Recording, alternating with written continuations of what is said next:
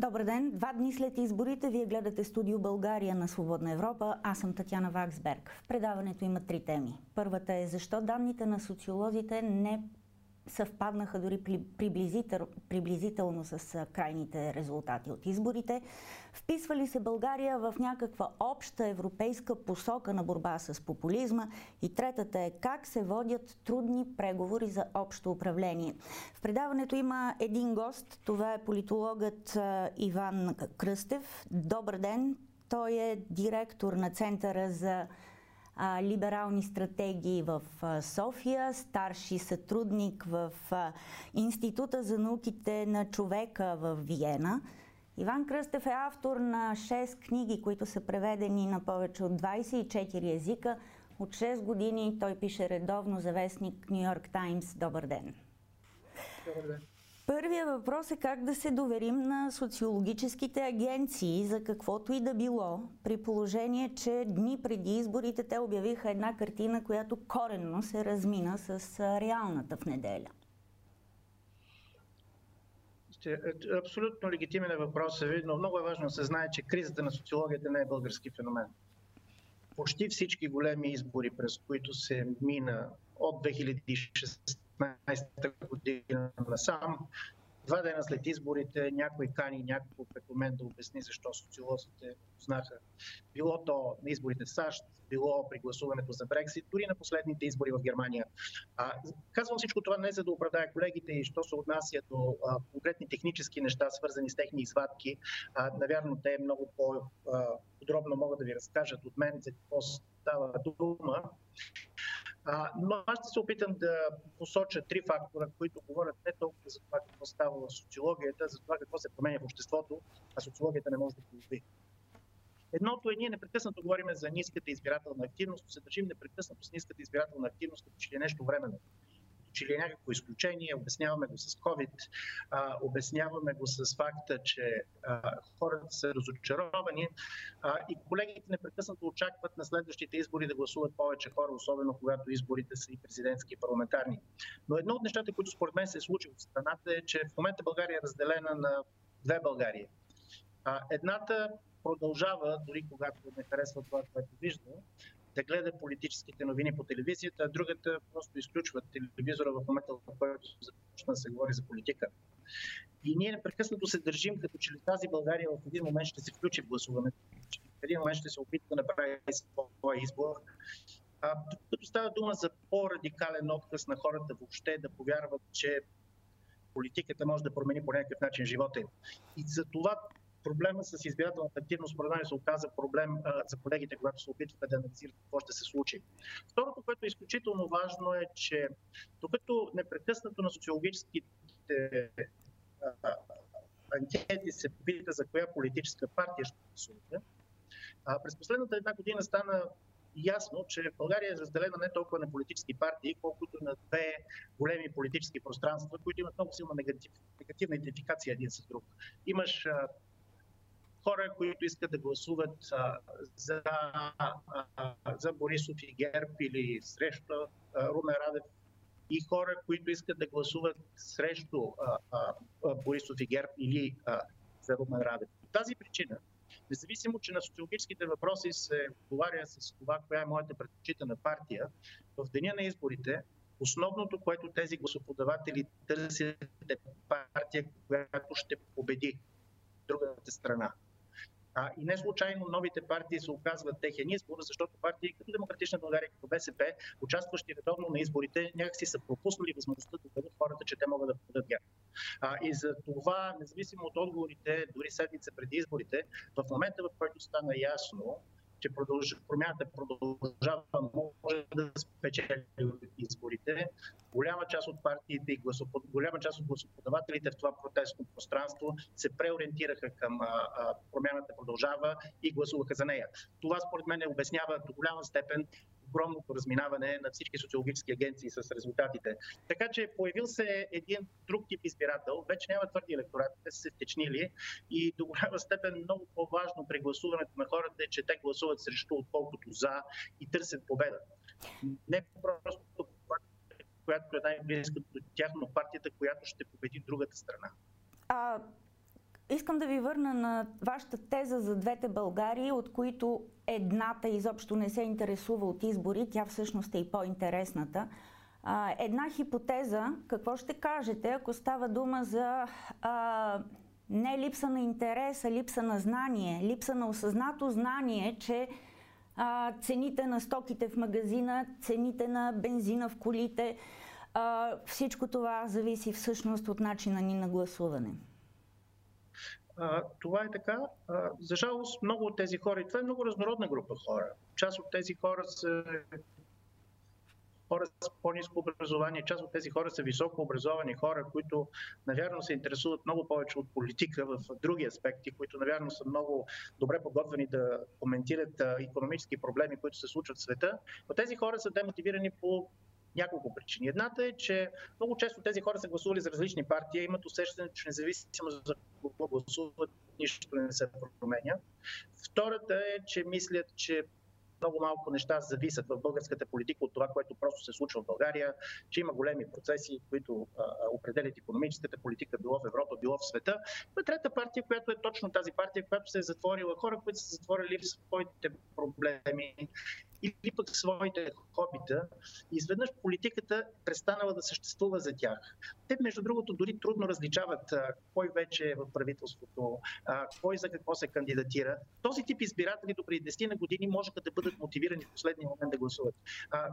Тази резигнация обаче в момента според мен е много силна а, и това силно изкривява представата на социолозите. Те през цялото време мислят, че цялото общество участва в политическия процес, което за жалост отдавна не е така. Един момент. Задръжте си мисълта а, да ви върна върху в, към една теза, която току-що развихте. А, вие казахте, а, че социолозите изследват твърдите ядра, но има една, но тези твърди ядра отдавна са се втечнили, казвате вие. А, има обаче още една хипотеза. Тя беше изложена буквално преди ден от а, част от социолозите именно, които бяха помолени да обяснат това голямо разминаване. Нека да го напомня на зрителите. Повечето разлики са по-големи от статистическата грешка. Различна е поредността на класирането, различна е прогнозата за избирателна активност, различни са отделните данни. Продължаваме промяната, която се оказа първа, не втора политическа сила.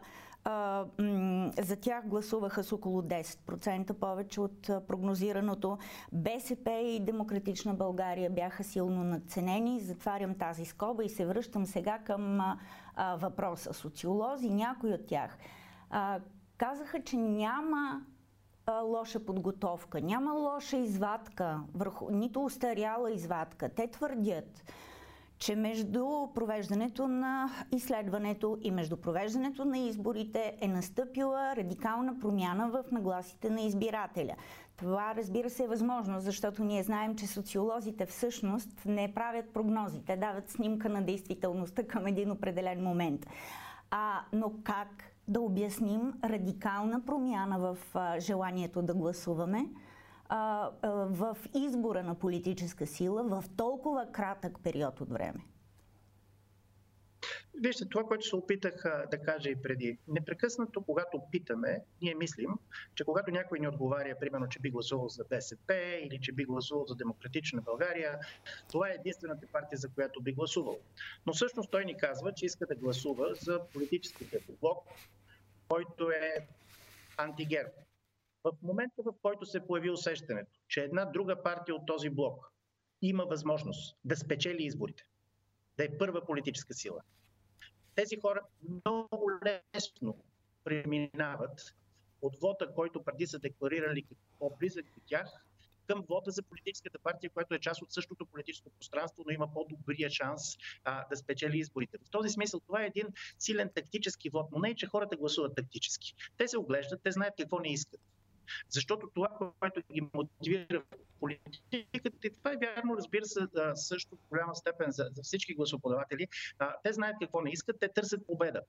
А, и един път по същия начин, ако си спомняте, се увеличиха гласовете и подкрепата за има такъв народ при предните избори. В момента, в който те видят лидер в своето политическо пространство, те много лесно сменят вода си и отиват там. Утре могат да се върнат отново и да гласуват за политическата партия, до която се чувстват най-близко, но за тях най-важното е не да се чувстват представени от гледна точка на това да гласуват за някой, той е най-близко до техните идеи, а да гласуват за политическа партия, която ще спечели изборите и те ще могат, грубо казано, да са щастливи в нощта на изборите, че тяхната партия е победила.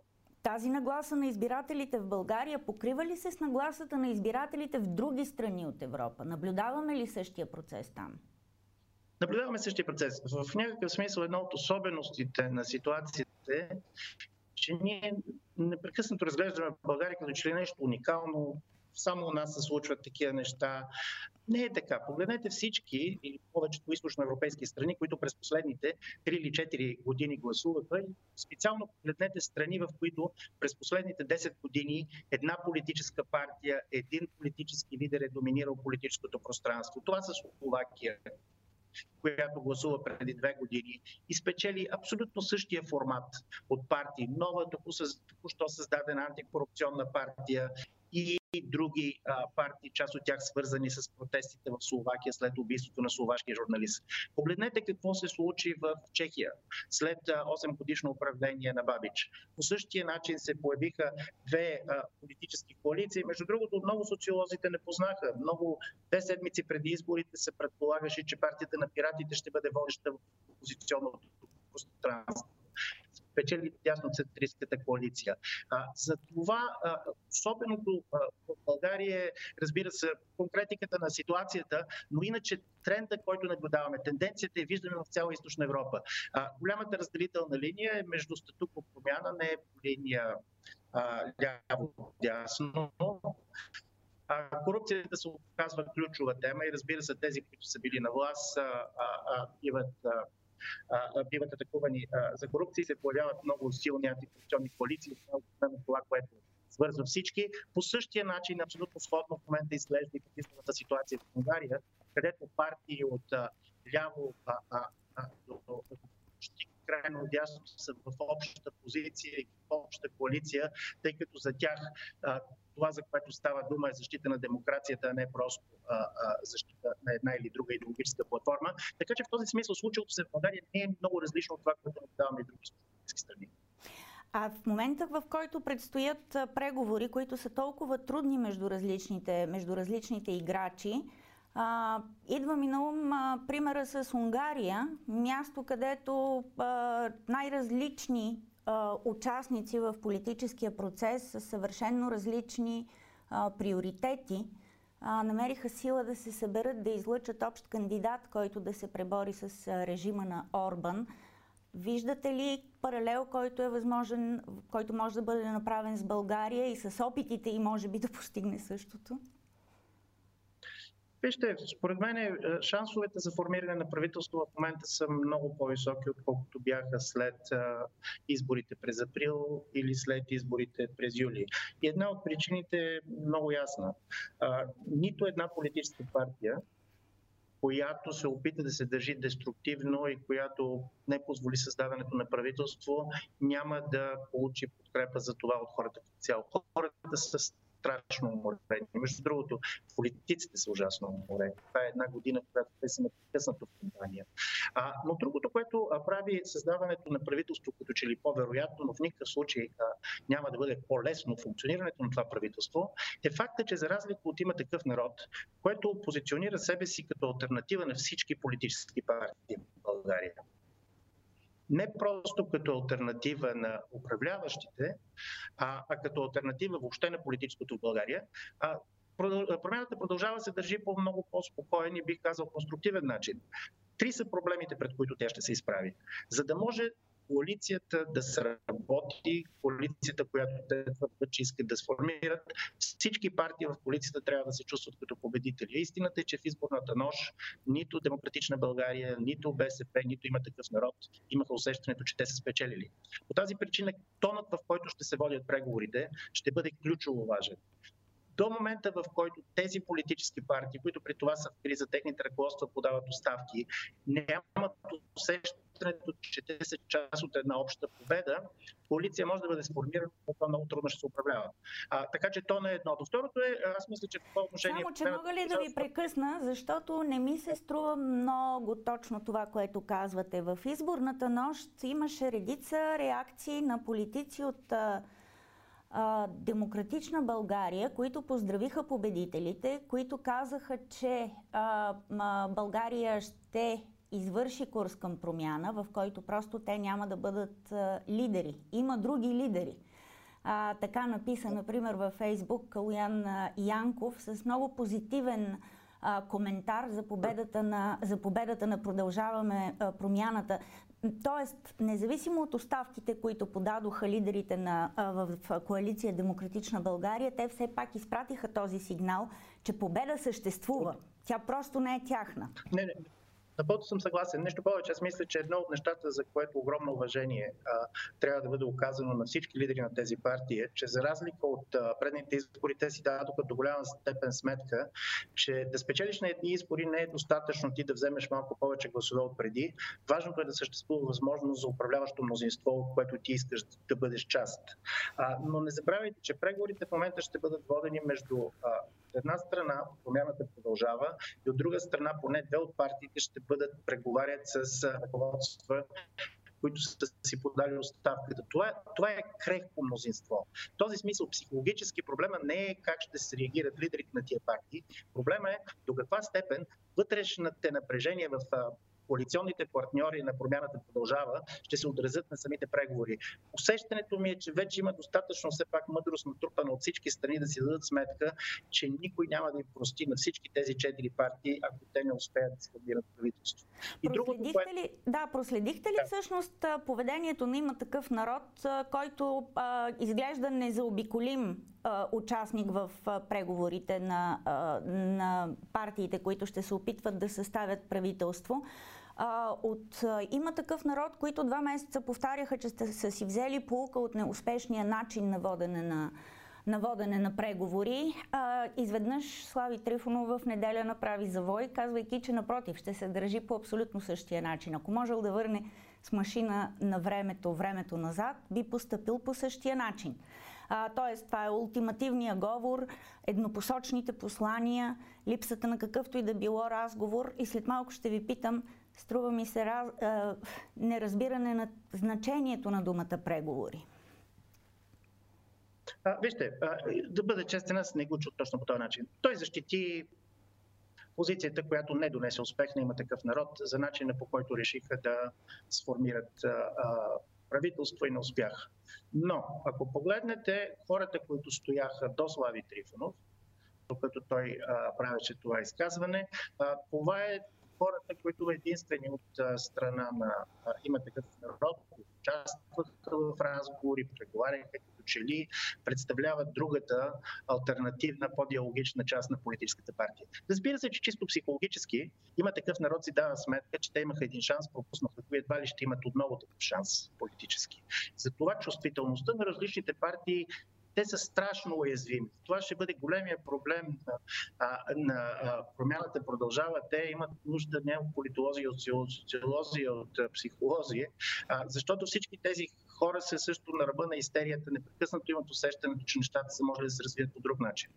Другото, което е, че освен, че трябва да преговарят в рамките на създаването на следващото правителство, страната има нужда от разговор, който да потвърди определен тип консенсусни позиции, които също бяха а, по някакъв начин разклатени през последните години. Вижте, влизането на Възраждане, политическа партия от друг тип – тя е радикална и в своята антиевропейскост, и в отказа от това, което доскоро изглеждаше като консенсус. В същото време става дума за политическа партия с много артикулиран лидер, с сравнително млади и сравнително добре образовани гласоподаватели. Това не е стария тип прософилска партия на възрастни хора, които обичат да гледат стари филми. В този смисъл и да, промяната продължава, но всички ние имаме голяма нужда да знаем каква е позицията на ГЕРБ по отношение на еврото, позиция, която те са подкрепили, каква е позицията на ДПС, когато става дума за основни външно-политически приоритети на страната. И в големия въпрос е как ще успеят а, и новите, и Кирил Петров, и Сен Василев, и новото мнозинство, което се Кирил Петрова, да имат този разговор, да вкарат и да позволят да бъдат препотвърдени определен тип консенсус. И в този смисъл мисля, че едно от нещата, които още сега могат да направят при започването на тия експертни управленски разговори, по някакъв начин да бъдат интегрирани методове на големи населени места, на големи градове, които скоро представляват партиите, които ще останат в опозиция, защото не е достатъчно да имаш в началото на мандата си 125 или 130 или 135 гласа. Много повече се оказа разклата на политическата ни система през последната една година, отколкото според мен всички очакваха. Имам един въпрос. Той е липсва ли ви реакция в последните 48 часа на който и да било участник в парламента, който да има позиция по самия факт на влизане на възраждане в парламента. Но преди да ми отговорите, а, бих искала да припомня, Възраждане получи 4,86% на изборите по данни на а, ЦИК на базата на 99,5% обработени а, секционни а, протоколи. А, напомням ви също и а, класирането на партиите до този момент, който и виждате и на екрана. Победител е а, Продължаваме промяната с 25,65%, следвана от ГЕРБ с повече от 3% разлика следвани от Движението за права и свободи с резултат от 12,92%, следвани от БСП с 10,26%, следвани от има такъв народ, които отиват на пета позиция, след като бяха заели през юли първата 9,52% и след това е Демократична България с 6,34%. Но сега две думи за възраждане – а, новият участник в, а, в парламента. Това е партия, която е противник на еврото, националистическа партия, а, антиваксърска партия. Тя изразява съмнение в а, съществуването на пандемията от коронавирус и тя е противник на членството на България в НАТО и изразява убеждение, че българския политически процес се управлява от Американското посолство. В този смисъл се връщам към въпроса, който ви зададох. Липсва ли ви реакция на политическите сили в последните два дни по отношение на партия Възраждане? Вижте, мисля, че първо два са причините да няма такава реакция. Едната, защото политическите сили, всички тях, главно се вгледаха в себе си, какво се е случило на тях на изборите. Второто, според мен, има лек страх да не се преиграе с това, което се е случило, тъй като не за първи път открито антиевропейска партия влиза в българския парламент. Атака беше част от българския парламент, беше част от мнозинство в българското правителство. Но това, което мога да кажа е, че Възраждане е различен тип политическа партия от Атака или от предни а, националистически формации. Единият е от гледна точка дори на чисто професионалното водене на кампанията. Вие казвате силно антиваксърска партия. В някакъв смисъл антиваксърския сантимент на част от а, електората беше много умело използван от Възраждане, за да може да влезе в парламента, тъй като не забравяйте, че партията на предните два избори беше много близо до влизане в парламента, не им стигаха определени гласове.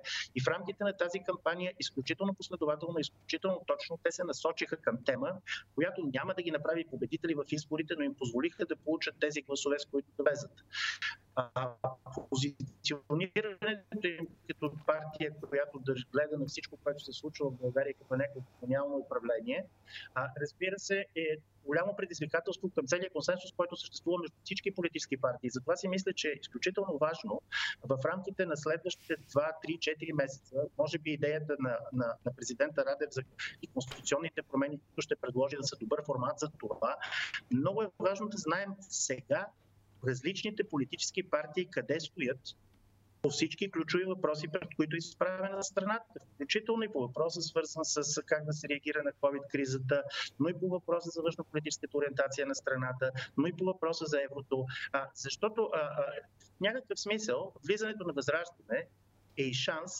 да чуем политическите партии да говорят по важните въпроси, за които те не говориха по време на кампанията, тъй като единственото, което говориха е да се атакуват една друга. Дали те говориха, дали те говориха, че е, една срещу друга, защото така им се искаше или защото непрекъснато бяха питани от повечето журналисти в тази посока бяха тласкани? Вижте, това, което няма да успеете да ме накарате да се занимавам с критика на журналистиката а, в рамките на шегата, но вижте, а, това, което всички видяхме, че до голяма степен мотивацията на гласоподавателите на различните партии е свързана с това, че всички тези гласоподаватели, включително и най-политизираните, знаеха какво не искат и много по-малко се интересуваха от позитивните послания на своите партии. А, в този смисъл, а, част от силата на Кирил Петков на Асен Василев беше, че в едно политическо говорене, в което всички се състезаваха по апокалиптизъм, казваха или колко сме зле, или колко лошо ще стане, а, те успяха да изпратят едно позитивно послание. Въобще идеята, че в ситуация на епидемия ти ще спечелиш като непрекъснато плашиш хората, а, ми се вижда изключително, как да кажа, очевидно грешна, но повечето политически партии заложиха на Да. Казахте, че преговори могат да се водят успешно, ако всички участници в тях а, се усещат победители. А, създаването на такова чувство у останалите не е ли, не е ли основната роля на истинския победител, на математическия победител? Абсолютно. А, и, и моето усещане е, че от първите изказвания на, на лидерите на промяната продължават, те си дават ясно сметка за това. В момента, в който те разкажат тази победа като тяхна победа само, дори да бъде сформирана коалиция, тя ще бъде неработеща коалиция. А, това, което за тях е изключително важно, още повече, че много от техните гласове са бивши гласоподаватели на техните коалиционни партньори има недоволство, има напрежение във всички тия политически партии. В момента, в който успеят да убедят не само от другите партийни лидери, но и техните най-активни поддръжници, че става дума за обща победа, а, това е което може да гарантира по-дълъг живот на правителството. И моето усещане е, че те си дават сметка за това. Не си дават сметка за това, а, ще, ще се изправят пред много сериозен. Последен въпрос. Вие следите политическите процеси в цяла Европа. Имате ли пример от Унгария за това как различни участници в политическия процес, борещи се с режима на Орбан, успяха да се съберат на едно място и да се разберат, да издигнат общ кандидат. Това е това, което се случи в Унгария в някакъв смисъл, силно напомня това, което стана и в България 96-та година. Те го направиха през първични избори. А, трудното на унгарската ситуация е свързано с факта, че говорим за партии, които са изключително различни. Изключително различни. Това, което те успяха да намерят е също с кандидат, който едновременно е и силно анти-Орбан, но кандидат, който а, заплашва Орбан поради факта, че има някои от характеристиките, които са много важни за електората на самия Орбан. Става дума за това, че кандидата на опозицията е вярващ християнин с седем деца, работил в чужбина и кмет на малък град. Именно провинцията беше слабото място на опозицията. Както знаете, опозицията спечели изборите в Будапешта и някои от големите градове. А, от тази гледна точка, появата на един такъв много по-тактически поглед върху това какво може да се случи, какво може да спечели, е нещо, което според мен за последните 10 години е обща позиция на почти всички опозиционни партии в Източна Европа, които се изправят срещу дълго управляващи а, политически партии. Това го наблюдаваме и в, а, и в Полша. А, така че а, в този смисъл това, което се случва в България, не е по-различно от това, което се случва навсякъде. Разбира се, не става дума за един и същ политически режим, това също трябва да кажа. Става дума на повечето места за политически партии, управлявали много дълго време с силни политически лидери, да кажем, свободата на медиите и на пресата в България са несравними с това, което става във всички други източни страни, включително Польша. С това завършва разговора ни с политолога Иван Кръстев, който защитаваше следните тези в последните 30 минути. Той каза, че проблема с социологията, която не успява да познае в кавички резултата от изборите, е общо европейски проблем. Той каза, че в България всъщност има две Българии. Една, която винаги гласува и втора, която не се интересува от избори. Той каза също, че предстоящите трудни преговори на а, различните партии на промяната ще бъдат обословени от това дали всяка от тях всяка от участниците в преговорите ще успее да се чувства като победител. Това беше разговор с политолога Иван Кръстев. С това завършва студио България на Свободна Европа. Останете и със следващите ни предавания тази седмица.